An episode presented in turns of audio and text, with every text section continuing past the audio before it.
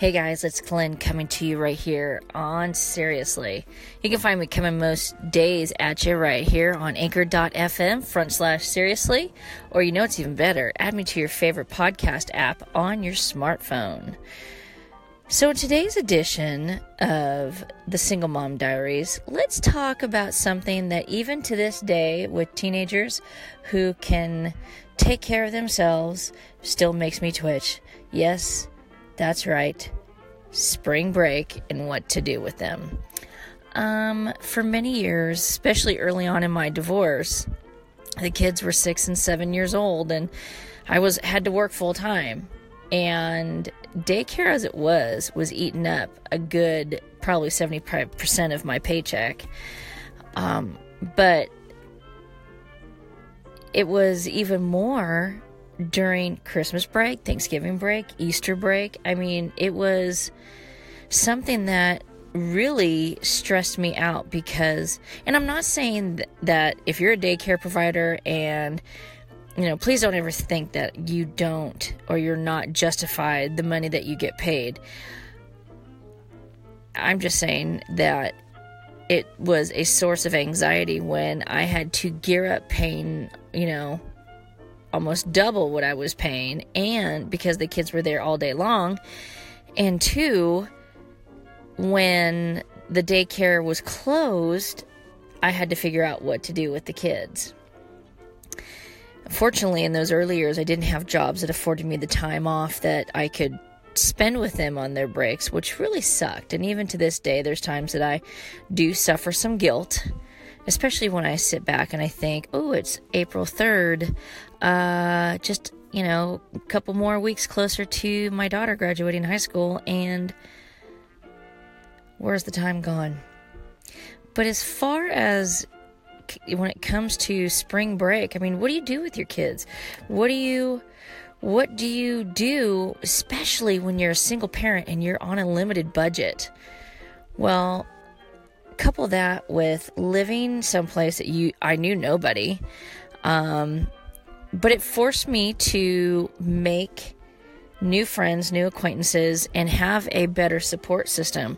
And I'll tell you what, early on, if I didn't have those people in my in my tribe, as I called it, up where I was living, um, I wouldn't have made it through if I didn't have Ori's humor and her helping me out with the kids. I would have lost my mind. And if I didn't have, you know, people who were around me helping me out, I, it, it would have been really, and it still, it was tough, but it made it a little bit more bearable. So when you're faced with those situations where you have to figure out what you're going to do, do you have that tribe? Do you have that network of people that you can do trades with? I had a couple moms that were at school with the kids that I would trade them, you know, um, if they watched my kids, I would, you know, watch their kids and so on and so forth. And it became a little bit easier to to do things.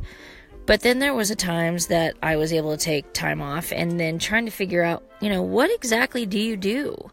Especially when you don't have shit for money, you still got to pay your bills, you still have to figure out how you're going to put food on the table, let alone entertain kids for hours on end. Well, you get creative.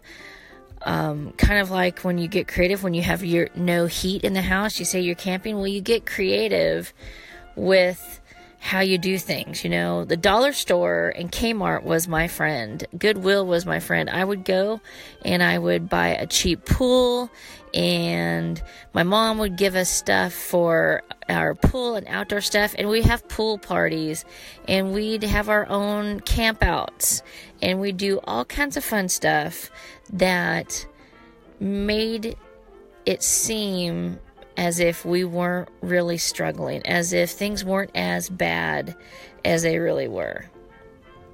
But it's no easy feat to try to figure that all out. But the one thing I can tell you is, first and foremost, cut yourself a break. It's it's no easy job, whether it's a single parent or it's a two-parent household. It is no easy job to do what we do. And my God, they don't give you a rule book or a handout when you leave the hospital, which probably would have been helpful, I'm just saying. Um, but give yourself a break. And two, don't do what you think you should be doing. If you can't afford to take your kids to Disneyland, don't put yourself in hock to get them there.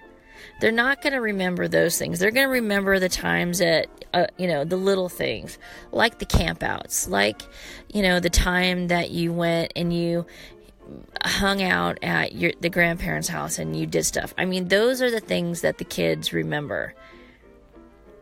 Trying to do the bigger, better, best doesn't do anything but leave you not with lasting memory, memories, but lasting debt. And trust me, that's not where it's at. But again, what's most important is cut yourself a break and have fun. Have fun no matter what you do. You know, have a spa day. There's so much stuff that you can do at home if you just think outside of the box. All right, guys, that's it for a quick edition of Single Mom Diaries. As always, cut yourself a break.